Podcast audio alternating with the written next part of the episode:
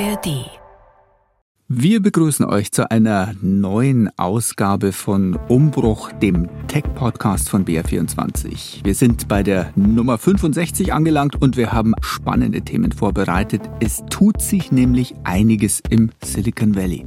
Zwei der größten Tech-Konzerne müssen sich in den USA gerade vor Gericht verantworten, Google und Amazon. Und es gibt eine Frau, die angetreten ist, um solchen Riesenunternehmen ihre Macht zu nehmen. Ja, und von Kryptogeld, Christian, da spricht hier im Silicon Valley eigentlich kaum einer noch, weil die digitalen Währungen so heftig an Wert verloren haben, dass es einfach keinen Spaß mehr macht, äh, irgendwelchen unbescholtenen Bürgern da das Geld abzuknöpfen.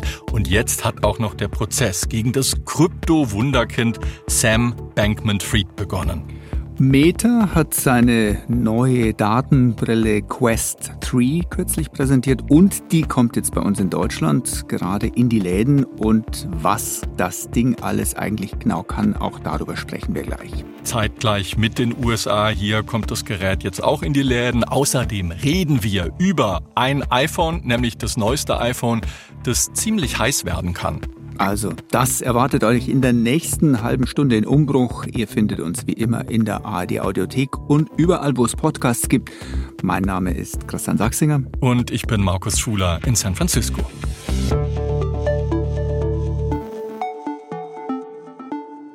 Markus, lass uns am Anfang über wieder einmal Elon Musk reden und über seinen in Ex umbenannten Kurznachrichtendienst. Der Plattform laufen die User davon. Gib uns ein kleines Update aus dem Silicon Valley. Was sagt die Gerüchteküche bei euch?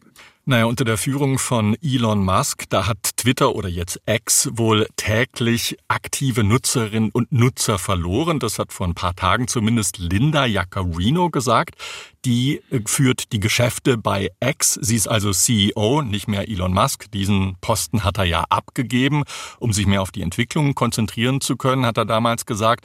Und sie hat erklärt, dass die Plattform aktuell 225 Millionen tägliche aktive Nutzer hat, was einen Rückgang von 11,6 Prozent seit Musks Übernahme darstellt. Vor dieser Übernahme, da hatte Twitter roundabout 254,5 Millionen tägliche aktive Nutzerinnen und Nutzer, trotz einer späteren Korrektur auf 245 Millionen aktive Nutzer hat X im Vergleich zu den Zahlen, die Musk letztes Jahr präsentiert hat, fast 15 Millionen User verloren. Ich persönlich glaube, Christian, dass diese Zahlen noch deutlich äh, höher liegen und X noch deutlich mehr User verloren hat. Überprüfbar ist das aber nicht. Und noch ein Hinweis, Elon Musk, der hat kürzlich eine ganz andere Rechnung aufgemacht. Er behauptet, X komme jetzt auf mehr als 540 Millionen aktive User. Das darf man aber auch in Kenntnis der Person Elon Musks getrost anzweifeln. Wie viele User X jetzt tatsächlich hat, das werden wir nie erfahren, denn das Unternehmen ist nicht mehr an der Börse. Es muss deshalb auch keine Metriken, keine Rechenschaft mehr darüber ablegen. Vor allem Blue Sky höre ich immer wieder, auch von Kollegen und Kollegen aus der Kommunikationsbranche, aus dem Journalismus, soll nach Meinung vieler hier derzeit einen großen Zulauf wieder erhalten. Der Dienst ist ja dezentral organisiert, aber deutlich einfacher als Mastodon und er heißt auch die Nutzer deutlich freundlicher willkommen, als das bei Mastodon in der Vergangenheit der Fall war. Blue Sky sieht Twitter übrigens sehr ähnlich. Es gibt aber einige Funktionen dort nicht, die es bei Twitter bislang gab. Viele User, die schreiben auf Twitter, dass sie mittlerweile zu Blue Sky gewechselt sind, weil bei X plötzlich sehr viele Bots wieder unterwegs sind. Genau das, was Musk ja immer kritisiert hat. Und viele sagen auch, sie sind einfach auch angewidert von Musks antisemitischen Äußerungen und den dauernden Hassbotschaften, die dort offenbar mit der Billigung von Elon Musk verbreitet werden. Hm. Letzte Woche hat Musk nun Ärger mit der Börsenaufsicht SEC bekommen. Die haben eine Klage gegen ihn eingereicht. Erinnern wir uns noch mal kurz, wie das ablief bei der Twitter-Übernahme. Ziemlich wilde Übernahmeschlacht. Musk hatte 44 Milliarden Dollar für Twitter geboten, wollte dann aber lieber doch nicht kaufen, also einen Rückzieher machen. Dann hätte er aber eine saftige Vertragsstrafe zahlen müssen. Es gab auch Probleme, weil der Aktienkurs von Tesla unter der ganzen Sache litt, was ja auch ein Musk-Unternehmen ist. Am Ende hat Musk dann doch zähneknirschend nachgegeben und die 44 Milliarden bezahlt. Also ein turbulentes Hin und Her, dass da eine Börsenaufsicht nochmal drauf gucken möchte und sich in aller Ruhe ansehen will, was da eigentlich so genau abgelaufen ist. Das ist nicht wirklich verwunderlich. Aber Markus, Musk hat dazu keine Lust. Ja, ja, die SEC versucht mit ihrer Klage Musk zu einer Aussage zu zwingen. Die Untersuchung betrifft mögliche Verstöße gegen Bundeswertpapiergesetze durch Musk im vergangenen Jahr im Zusammenhang eben mit dem Kauf von Twitter-Aktien und den damit verbundenen Aussagen und den Unterlagen, die er damals bei der SEC eingereicht hat. Noch, Christian, gibt es keine offiziellen Ermittlungen man will sich einen Überblick verschaffen. Das betont die SEC auch. Ähm, Musk gilt als unschuldig. Man ermittle auch nicht gegen ihn, sondern, wie du schon gesagt hast, man möchte sich erstmal einen Überblick verschaffen und gucken, was ist damals wirklich passiert und hat man die Regeln eingehalten, die für so eine Übernahme angewendet werden. Musk hatte ursprünglich zugestimmt, im September vor den SEC-Leuten auszusagen. Das hat er dann aber später abgelehnt und hat dann mehrere Gründe vorgebracht, einschließlich der Annahme, dass die SEC versuche, ihn doch nur zu belästigen. Ein Anwalt von Musk argumentierte, dass die SEC ihn bereits mehrmals angefragt habe und das solle doch eigentlich ausreichen. Und zudem betont äh, die SEC, dass sie Informationen von Musk einfach benötigt, um eben festzustellen, ob man jetzt Ermittlungen einleiten will oder nicht. Und wenn wir nochmal ins Jahr 2022 zurückgucken, Musk hatte Twitter übernommen, nachdem er zuerst einen großen Minderheitsanteil an der Plattform gekauft hatte und später Pläne dann für die Übernahme abgegeben hat diese neueste rechtliche Auseinandersetzung, die ist, das muss man auch sagen, Teil einer eben sehr langjährigen Fehde zwischen Musk und der Börsenaufsicht. Die hat nämlich bereits im Jahr 2018 begonnen. Neben diesem Fall hat Musk auch andere rechtliche Probleme, nämlich einschließlich Untersuchungen des US-Justizministeriums und der Bundesstaatsanwaltschaft in New York. Äh, da geht es aber vor allem dann auf, äh, um seine Autofirma Tesla. Ja, Musk hat ja auch zwischenzeitlich einmal angekündigt, angekündigt, dass er Tesla von der Börse nimmt. Dann schoss der Aktienkurs nach oben und dann kam dann die, sozusagen das Demente, war alles nur Fake und äh, ein ja. Gag. Deshalb hat die SEC auch damals schon gegen ihn ermittelt, weil sie gesagt hat, hey Freund, du kannst nicht auf Twitter irgendwie rausblasen, dass du Tesla von der Börse nehmen willst, weil du damit den Aktienkurs natürlich manipulieren kannst.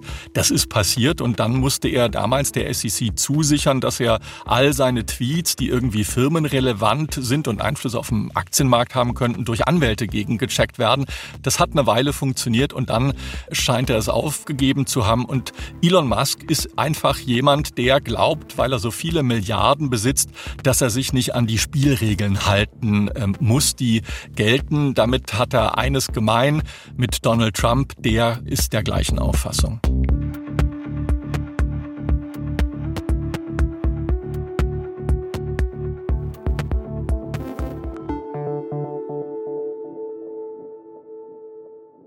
Nicht nur Elon Musk hat Ärger mit staatlichen Stellen, auch das Online-Kaufhaus, wenn man es so nennen möchte, Amazon muss sich bald in den USA vor Gericht verantworten und gegen Google läuft bereits ein Prozess in Washington.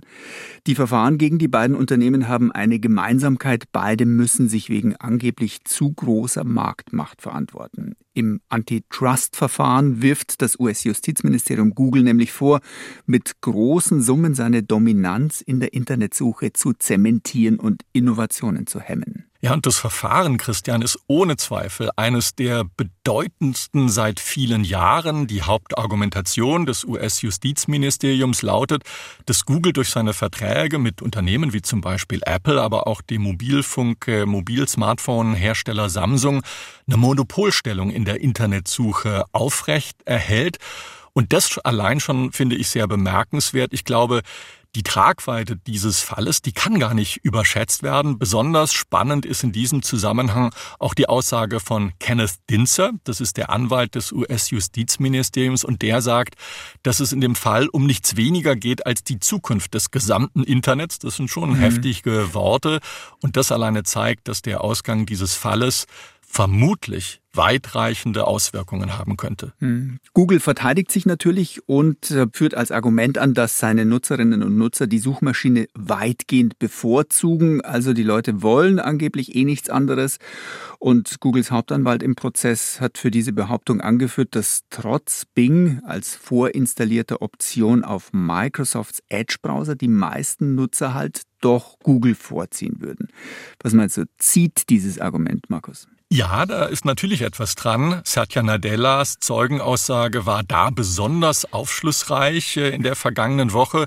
Der Microsoft-Chef gab nämlich Einblicke, wie sich Microsoft mit Bing im Suchmaschinenmarkt positioniert hat oder das zumindest versucht und wie schwierig es für dieses riesige Unternehmen Microsoft ist, gegen die Übermacht von Google anzukommen. Satya Nadellas Kommentare zum geringen Marktanteil von Bing trotz seiner neuen KI-Fähigkeiten, die waren hier eindeutig. Und daraus kann man eben die Schlussfolgerung ziehen, dass der Markt äh, wirklich so wettbewerbsfähig ist, wie ihn Google darstellt. Mhm. Interessant fand ich in dem Zusammenhang aber schon auch ähm, die Summen, die Google zahlt.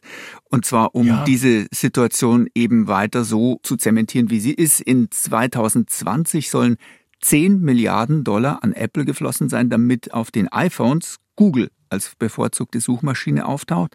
2021 waren es dann angeblich sogar 15 Milliarden Dollar. Bernstein Research hat diese Zahlen mal veröffentlicht. Also, Markus, 15 Milliarden, um Heftig, das ja. mal einzuordnen. Yahoo, einer der Suchmaschinenkonkurrenten, macht jährlich weit unter 10 Milliarden Dollar Jahresumsatz überhaupt. Und ja, das schiebt Google an Apple halt so einfach mal über den Tisch, um den Markt weiter zu dominieren. 90 Prozent der Suchanfragen laufen Schätzungen zufolge über Google. Und der Konzern zahlt halt einfach, ja, ich würde sagen, man kann es nicht anders nennen, Schmiergelder. Naja, und äh, das US-Justizministerium, das stellt eben diese Verträge als wörtlich sogenannte defensive Mauern dar, als Verteidigungsmauern, die einfach Wettbewerbern Chancen verwehren, in diesem Markt mitmischen zu können, weil eben Google so viel Geld an diese anderen Firmen bezahlt und dort quasi mit vorinstalliert ist. Es geht aber nicht nur ums Geld, sondern auch um Daten und natürlich den Einfluss, den diese Unternehmen dann erhalten, wenn sie auf diese Daten zugreifen können. Diese Verträge, die bieten Google zusätzliche Werbeeinnahmen und eben auch Daten, nämlich Suchdaten, die eine Art Rückkopplungsschleife schaffen und die die Dominanz des äh, Konzerns weiter festigen. Das Gericht wird übrigens auch äh, Zeugenaussagen von weiteren Top-Tech-Leuten hier aus dem Silicon Valley anhören. Alphabet-Chef Sundar Pichai und Apple-Vorstand Eddie Q sind hier als einige wenige zu nennen. Das wird sicherlich weitere interessante Einblicke in die Beziehungen und in die Abmachungen zwischen diesen Tech-Giganten bieten. Da ist in der Vergangenheit bislang wenig bekannt geworden und jetzt durfte es vermutlich öffentlich werden. Und unabhängig vom Ausgang dieses Prozesses wird der Fall zweifelsohne als Präzedenzfall für zukünftige Antitrust, für Wettbewerbsverfahren gegen Technologieunternehmen dienen. Wir blicken zurück. In den 80er Jahren gab es ja mal so einen ähnlich großen Fall. Da wurde ein Wettbewerbsverfahren gegen AT&T, das Telekommunikationsunternehmen, das amerikanische, eingeleitet und das endete dann zum Teil mit der ja, Filetierung, der Teilzerschlagung von AT&T. Also ein durchaus kritischer Moment für die Tech-Branche und es ist gut, dass die US-Justiz jetzt wenigstens etwas unternimmt. Denn im Gegensatz zur EU, zur Wettbewerbskommission in Brüssel, da hat sich die US-Politik äh, bislang nicht auf entsprechende Gesetze für oder gegen oder über die Tech-Konzerne einigen können. Und dieser Zustand, der ist eigentlich seit gut 20 Jahren so. Hm. Und jetzt müssen wieder mal leider die Gerichte das Ganze auflösen. Mhm. Also es wird zumindest ein bisschen ungemütlicher für die großen Konzerne. Google muss sich vor Gericht verantworten auf den Handelsriesen Amazon der auch weltweiter Marktführer beim Cloud Computing für Geschäftskunden ist, kommt ein Wettbewerbsverfahren erst noch zu. Das amerikanische Justizministerium und 17 US-Bundesstaaten haben Amazon wegen mutmaßlicher Missbräuche seiner wirtschaftlichen Dominanz verklagt. Und sie behaupten, Amazon habe den fairen Wettbewerb verletzt. Ja, und einer der Vorwürfe gegen den Konzern aus Seattle an der Nordwestküste der USA lautet, Amazon habe den Wettbewerb beeinträchtigt, indem es Verkäufer gezwungen hat, Amazons Logistikdienste zu nutzen, um die besten Verkaufsvorteile zu erhalten.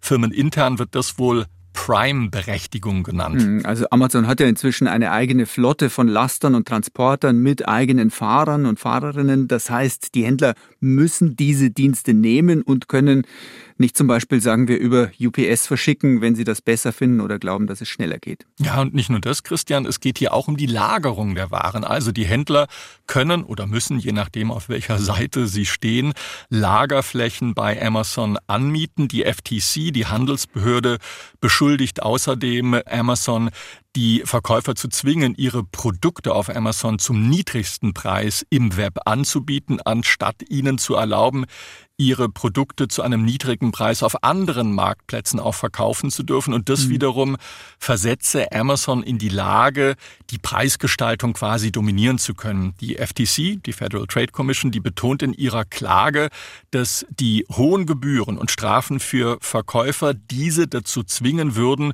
künstlich hohe Preise zu verlangen. Hm, das sind also Knebelverträge.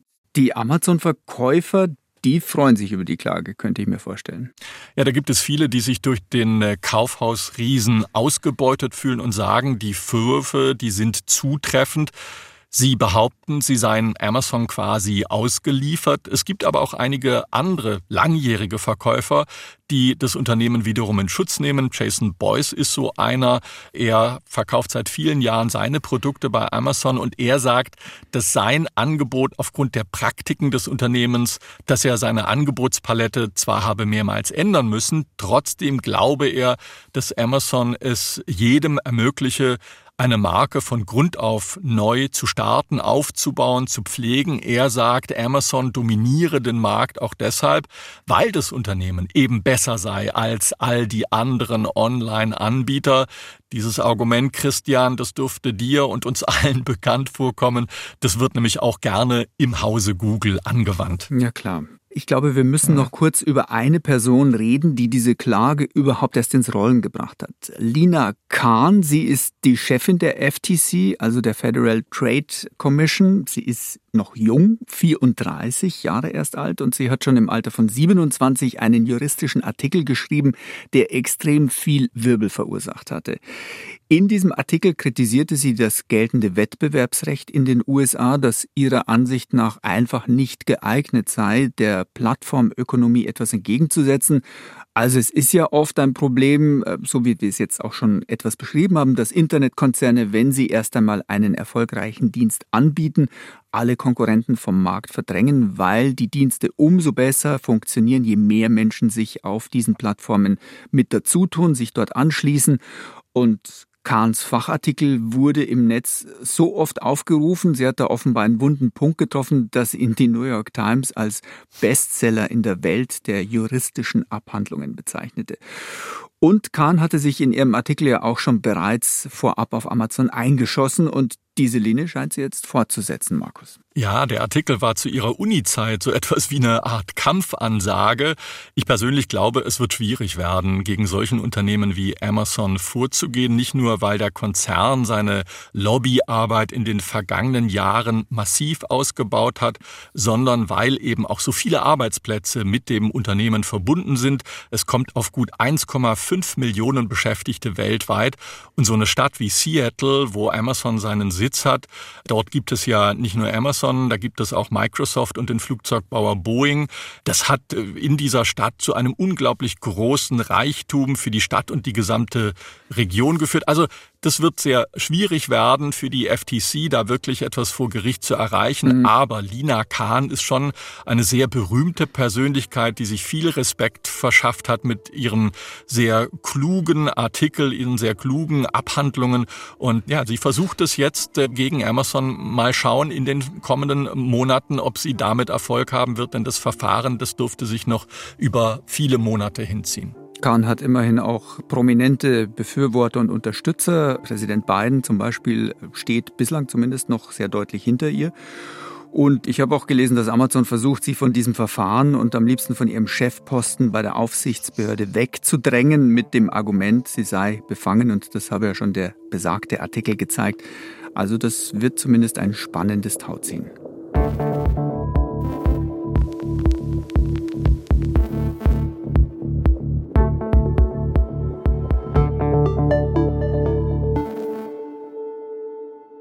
Kryptogeld war mal eine interessante Idee. Wir haben hier in Umbruch bereits mehrmals darüber gesprochen und ausführlich erklärt, wie etwa Bitcoins oder Ethereum funktionieren. Leider war halt vieles in dieser Welt nicht ganz seriös und mit den größten Dämpfer hat die Krypto-Idee von Sam Bankman-Fried bekommen. Ich glaube, wir müssen ein wenig ausholen und nochmal kurz erklären, wer dieser Sam Bankman-Fried war oder ist und was er abgezogen hat. Die Eltern sind beide Juraprofessoren. Beim Sohn wurde ein großes Talent für Mathe festgestellt. Er machte einen Abschluss in Physik und arbeitete danach für ein Unternehmen, das mit Wertpapieren handelt. 2017 war ihm das dann offenbar nicht mehr genug. Er hat sein eigenes Handelsunternehmen gegründet, Alameda Research. Zwei Jahre danach baut er dann eine Kryptobörse auf, FTX heißt die. Und es war halt einfach genau die richtige Zeit, die Bankman Fried da getroffen hat. Kryptogeld ging durch die Decke, die Kurse explodierten, FTX wurde zu einer der wichtigsten Börsen für den Handel mit Cybergeld und Bankman Fried drehte das ganz große Rad. Also er hat zwischen den beiden Unternehmen die Gelder hin und her geschoben. Solange die Kurse anstiegen, war das alles auch kein Problem. Das Vermögen von Bankman Fried wuchs und wuchs bis auf rund 20 Milliarden Dollar. Er wurde einmal zu den reichsten US-Bürgern gezählt, zumindest für kurze Zeit. Aber dann kam halt irgendwann auch eine andere Zeit, und zwar eine, in der die Kurse auch mal wieder nachgaben und auch mal wieder stärker nachgaben. Und dann wurde es eng bei FTX und bei Alameda. Die Anleger wollten nämlich ihr Geld zurück und das gab es aber halt nicht mehr. Das ähm, hatte sich größtenteils in Luft aufgelöst. Und vor rund einem Jahr musste dann sowohl FTX als auch Alameda Insolvenz anmelden und es war eine gigantische Pleite. Da wirkt unser Wirecard-Prozess und unsere Wirecard-Pleite hier in Deutschland mit den verschwundenen zwei Milliarden Euro fast schon putzig, Markus. Ja, hier stehen nicht etwa zwei Milliarden im Raum, sondern mehr als zehn Milliarden US-Dollar. Im Prozess vor einem Gericht in New York wird dem einstigen Kryptowährungsmilliardär und Gründer von FTX äh, Betrug und Geldwäsche vorgeworfen, insbesondere im Zusammenhang mit der Weiterleitung von Milliarden von Dollar von FTX zu Alameda Research, dem Tochterunternehmen, von denen du ja gerade gesprochen hast. Hm. Und warum sind diese Vorwürfe jetzt so ernst? Na, es geht hier um extrem hohe Summen. Laut Anklage wurden die illegal abgezweigten Gelder genutzt, um in Immobilien, politische Spenden und Unternehmensausgaben zu investieren. Allein für diese drei Bereiche, so die Anklage, sollen Bankman Fried und seine damaligen Mitstreiter fast acht Milliarden Dollar von FTX-Kunden abgezweigt haben. Hm, also Geld genommen, das gar nicht äh, ihnen gehörte oder Bankman Fried nicht gehörte und seinen Mitstreitern. Sie haben das Geld, man kann es auch so deutlich sagen, gestohlen und deshalb sitzt er jetzt auch äh, in Untersuchungshaft. Wie kann man diesen Mann denn eigentlich überhaupt noch verteidigen? Was ist da die Linie seiner Anwälte? Also wer sich mal die Fotos anguckt von Bankman Fried, der sieht, dass, äh, dass es sich noch um einen wirklich jungen Mann handelt. Der sieht auch eher wie so ein Hippie aus, wie so ein etwas ja verkopfter Professor, kommt aus einer sehr klugen Familie. Die Eltern, hast du vorher gesagt, sind beides sehr bekannte Juraprofessoren, die an der Stanford-Universität unterrichten, sind zum Teil im Verfassungsrecht unterwegs und äh, werden wirklich in juristischen Kreisen in den USA sehr geschätzt. Und Bankman Fried galt schon als Kind, als Wunderkind, weil er so fantastisch mit Mathematik und Zahlen umgehen konnte. Naja, und seine Verteidigung Verteidigung, Die versucht ihn nun als wohlmeinenden Gründer und Chef darzustellen, der aber seinen Job äh, aufgrund seiner jungen Jahre und eben auch seiner mangelnden Erfahrung nicht so richtig machen konnte, weil er schlicht überfordert war. Mhm. Sie sagen, dass Bankman Fried glaubte, er könne Geld von den FTX-Einlagen mal verleihen, in Anführungszeichen, nämlich an sein Tochterunternehmen Alameda. Letztlich seien Fehlentscheidungen getroffen worden, aber es habe eben keine kriminelle Absicht bestanden. Für diese These, Christian, könnte sprechen, dass Bankman Fried sich auch äh, nach dem Zusammenbruch seines äh, jungen Unternehmens in der Öffentlichkeit immer wieder geäußert hat. Er hat in den vergangenen Monaten an Podcasts teilgenommen, hat Interviews gegeben, um in der Öffentlichkeit eben präsent zu sein und deutlich zu machen, dass er nicht aus kriminellen Motiven gehandelt hat. Das hat ihn hier in den USA manches Mal vielleicht etwas naiv erscheinen lassen. Viele glauben ihm nicht und halten das nur für eine Masche, für eine Verteidigungsstrategie. Hm. Und der Prozess läuft in New York und auch einige Freunde werden aussagen oder haben auch schon ausgesagt zum Teil. Und zwar zu seinen Ungunsten, muss man sagen. Darunter ist auch seine Ex-Freundin. Die wird kurz nachdem wir diese Umbruchfolge aufnehmen als Kronzeugin auftreten und da könnte es eng werden für ihn. Ja, das stimmt. Also enge Freunde bedeutet, die kennt er zum Teil aus der Schulzeit, also noch bevor er überhaupt da angefangen hat zu studieren. Da hat er sich auch dann später, als er erfolgreich wurde, eben mit alten Wegbegleitern sozusagen umgeben. Und die sagen aber jetzt gegen ihn aus, mhm. weil sie eine Straferleichterung dafür erhalten und dann vielleicht nicht lebenslänglich oder 20 Jahre ins Gefängnis müssen, sondern vielleicht nur fünf oder zehn Jahre. Und äh, alle drei engsten Mitarbeiter, die haben bereits Schuldbekenntnisse abgelegt und eben auch zugestimmt äh, gegenüber den Ermittlungsbehörden gegen ihren einstigen ja, Freund, Studienkameraden, Schulfreund auszusagen. Das wird sicherlich ein bedeutender Faktor im Prozess nachher sein. Ein weiterer wichtiger Aspekt, zumindest hier in den USA, ist die Medienpräsenz. Es gibt ein riesiges Interesse an diesem Prozess und es ist auf jeden Fall schon jetzt einer der meist beachteten Wirtschaftsprozesse hier in den USA. Es gibt schon TV-Serien, Filme und eben viele Journalistinnen und Journalisten, die diesen Fall verfolgen. Und es spiegelt die Bedeutung und das öffentliche Interesse eben an der Kryptowährungsbranche, aber auch an ihren Auswüchsen wieder. Hm, und es ist auch ein Verfahren mit einem Superlativ, was die Gefängnisstrafe am Ende angehen kann. Bankman Fried drohen, habe ich gelesen, bis zu 100 Jahre Gefängnis. Kann das sein?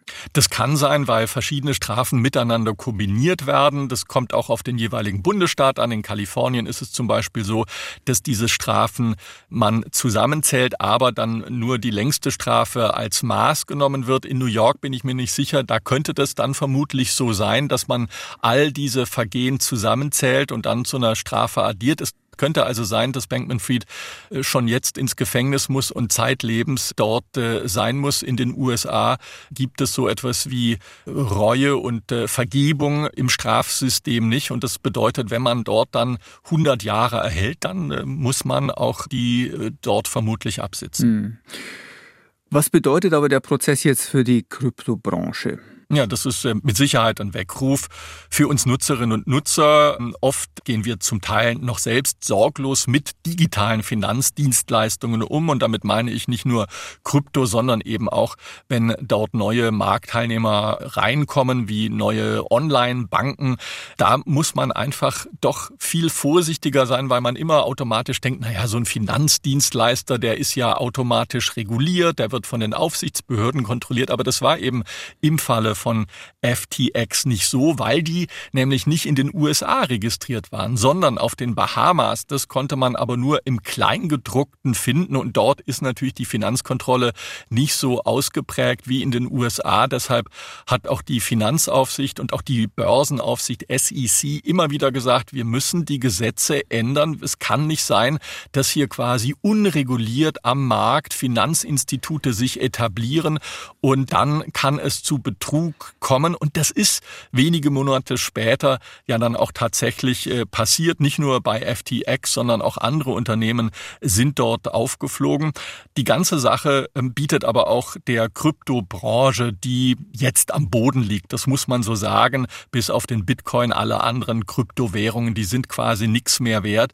Jetzt auch eine Chance, ihren Ruf zu klären und auch in Zukunft für mehr Transparenz sorgen. Aber dieser ja, Erholungsprozess, Christian, der wird wahrscheinlich über Jahre dauern, wenn er denn überhaupt gelingt. Mhm.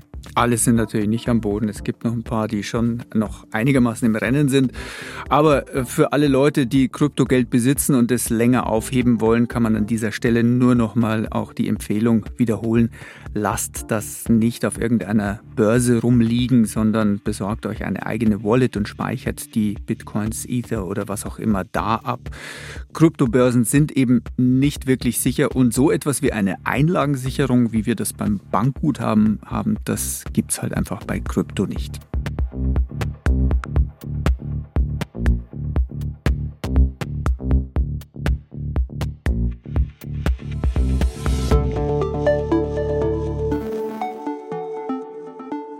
Markus, in diesen Tagen, jetzt wird es ein wenig unterhaltsamer vielleicht, äh, kommt die Meta-Brille Quest 3 bei uns in Deutschland auf den Markt und äh, sie kostet rund 500 Euro und soll einiges mehr können als der Vorgänger. Ja, und ich bin froh, dass wir jetzt endlich mal diesen ganzen juristischen Kram hinter uns lassen und jetzt endlich mal hm. über das reden, weshalb ich hier bin im Silicon Valley, nämlich über Tech.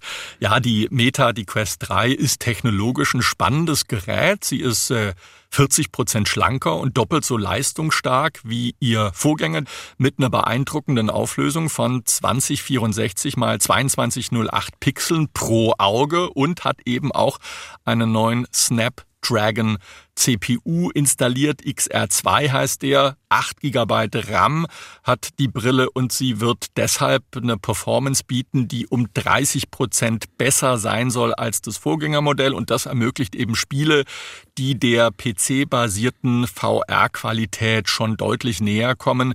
Die Kameras der Quest 3, die ermöglichen einen farbigen Pass-Through mit Tiefensensoren. Das bedeutet, man kann die reale Welt in Farbe und mit der entsprechenden Tiefe sehen, während man die Brille trägt.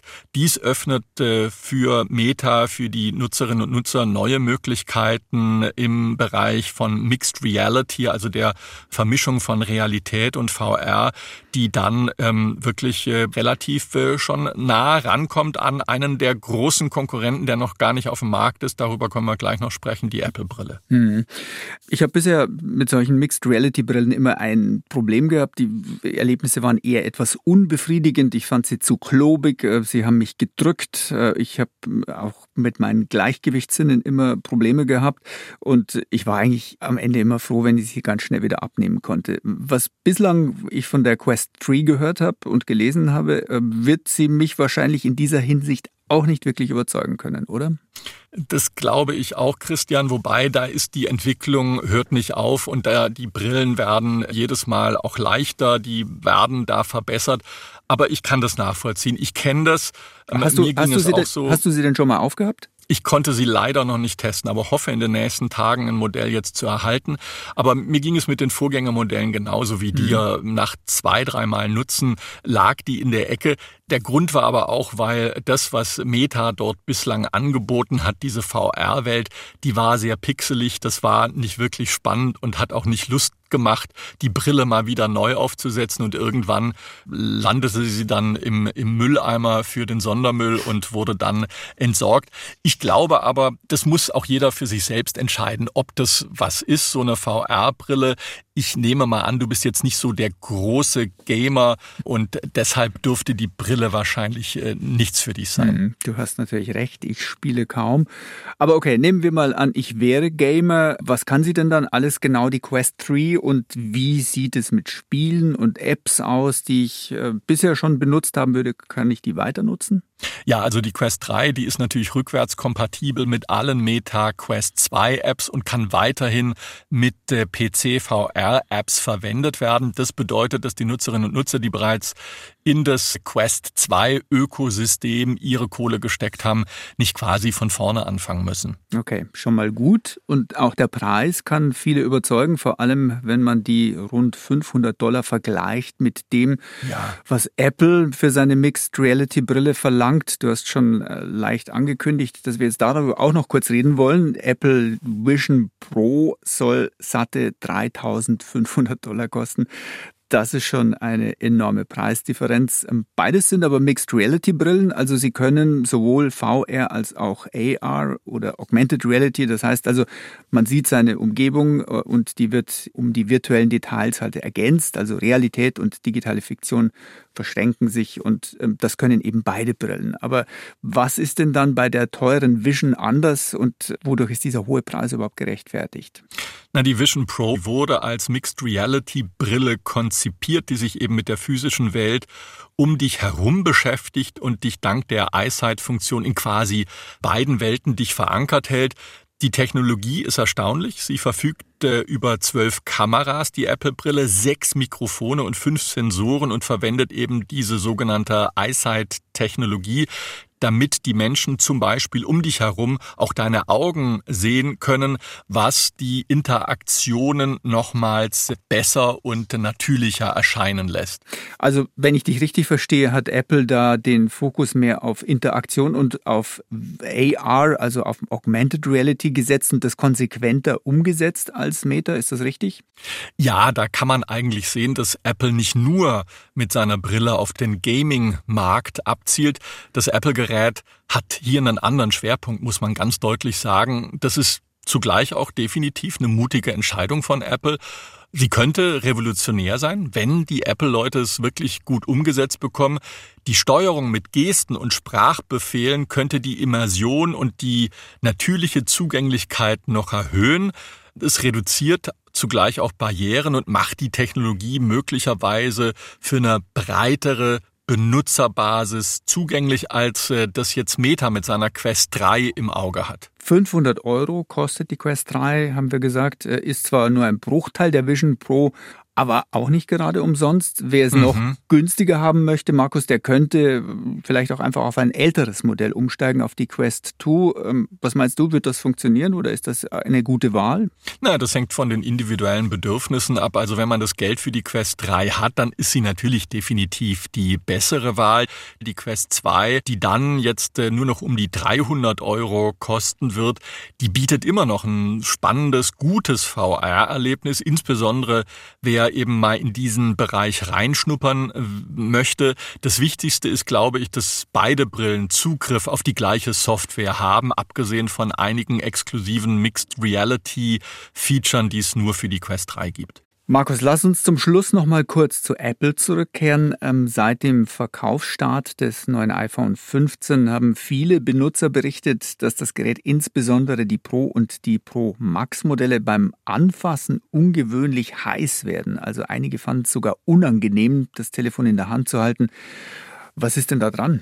Ja, das hat hier im Silicon Valley dann äh, nach der Präsentation des neuen iPhones für einige Unruhe und Aufsehen gesorgt, weil viele gesagt haben, uiuiui, ist da eventuell Apple ein großer Hardware-Bug unterlaufen? Das wäre dann ein milliardenschwerer Schaden nämlich mhm. gewesen. Mhm.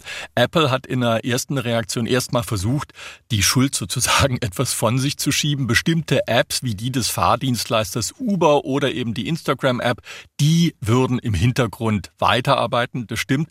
Zugleich hat man aber bei Apple dann zugegeben, dass das neue Betriebssystem iOS 17 noch etwas buggy sei. Das ist äh, nichts Unbekanntes. Das kommt auch bei Android und bei Windows vor und äh, auch bei macOS, dem PC-Betriebssystem von Apple. Also da gibt es einfach noch Fehler und hat es Fehler gegeben. Aber das wurde jetzt offenbar mit einem Patch, einem Update bereinigt. Es trägt die Versionsnummer 1703. Also wer ein iPhone hat, das neueste, das 15er, das Max oder das Max Pro, der sollte dieses Update doch dann schnell installieren. Und das könnte dann auch dafür sorgen, dass das Gerät nicht mehr ganz so heiß wird. Aber man hat auch Sicherheitsfeatures gefixt mit diesem Patch. Darunter ein sogenanntes Kernel Exploit und ein Fix für einen sogenannten libv PX Bug, von dem die CISA, das ist die US-Softwarebehörde, schon mehrfach gewarnt hat. Es gab aber auch Spekulationen darüber, dass Hardware Probleme bereitet hat äh, und zu den Hitzeproblemen beigetragen haben könnte. Was ist da dran? Ja, ja, das äh, stimmt schon. Und viele haben vermutet in der Tech-Branche, dass vielleicht der leistungsstärkere Prozessor oder eben diese neuen Titan-Komponenten des Gehäuses zum schwitzigen iPhone beigetragen haben könnten. Apple hat aber immer betont, dass die Probleme auf die Software, das äh, OS, das Betriebssystem zurückzuführen seien. Mhm.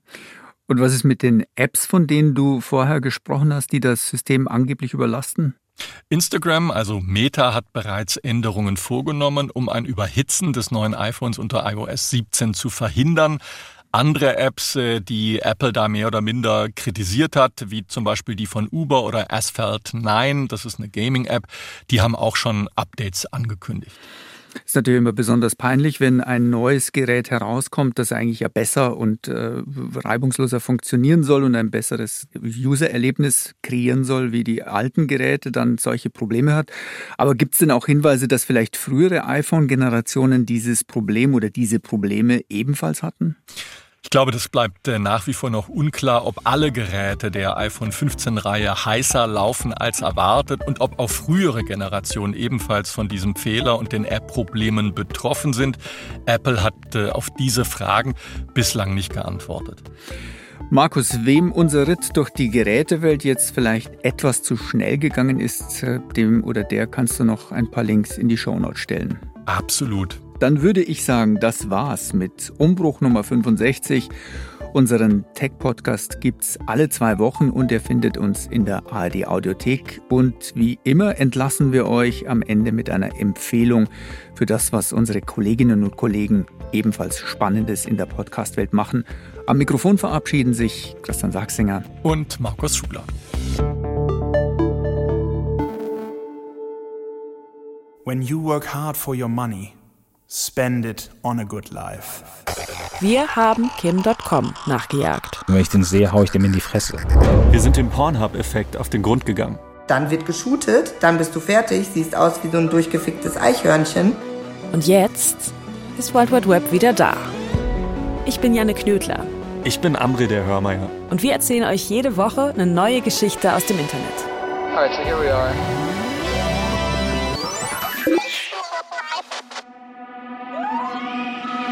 Es geht um eine unwahrscheinliche Freundschaft mit einer Hackerin. Um Geister, die durch unsere Lieblings-Apps spuken. Um Memes und was sie über uns verraten. Und um die ganz großen Rätsel des Internets. Mal Wissenschaft, mal Technologie. Mal Investigativrecherche, mal Tierdoku. Aber vor allem geht es um spannende Stories. Die neue Staffel gibt's ab 12. Oktober jeden Donnerstag in der ARD Audiothek.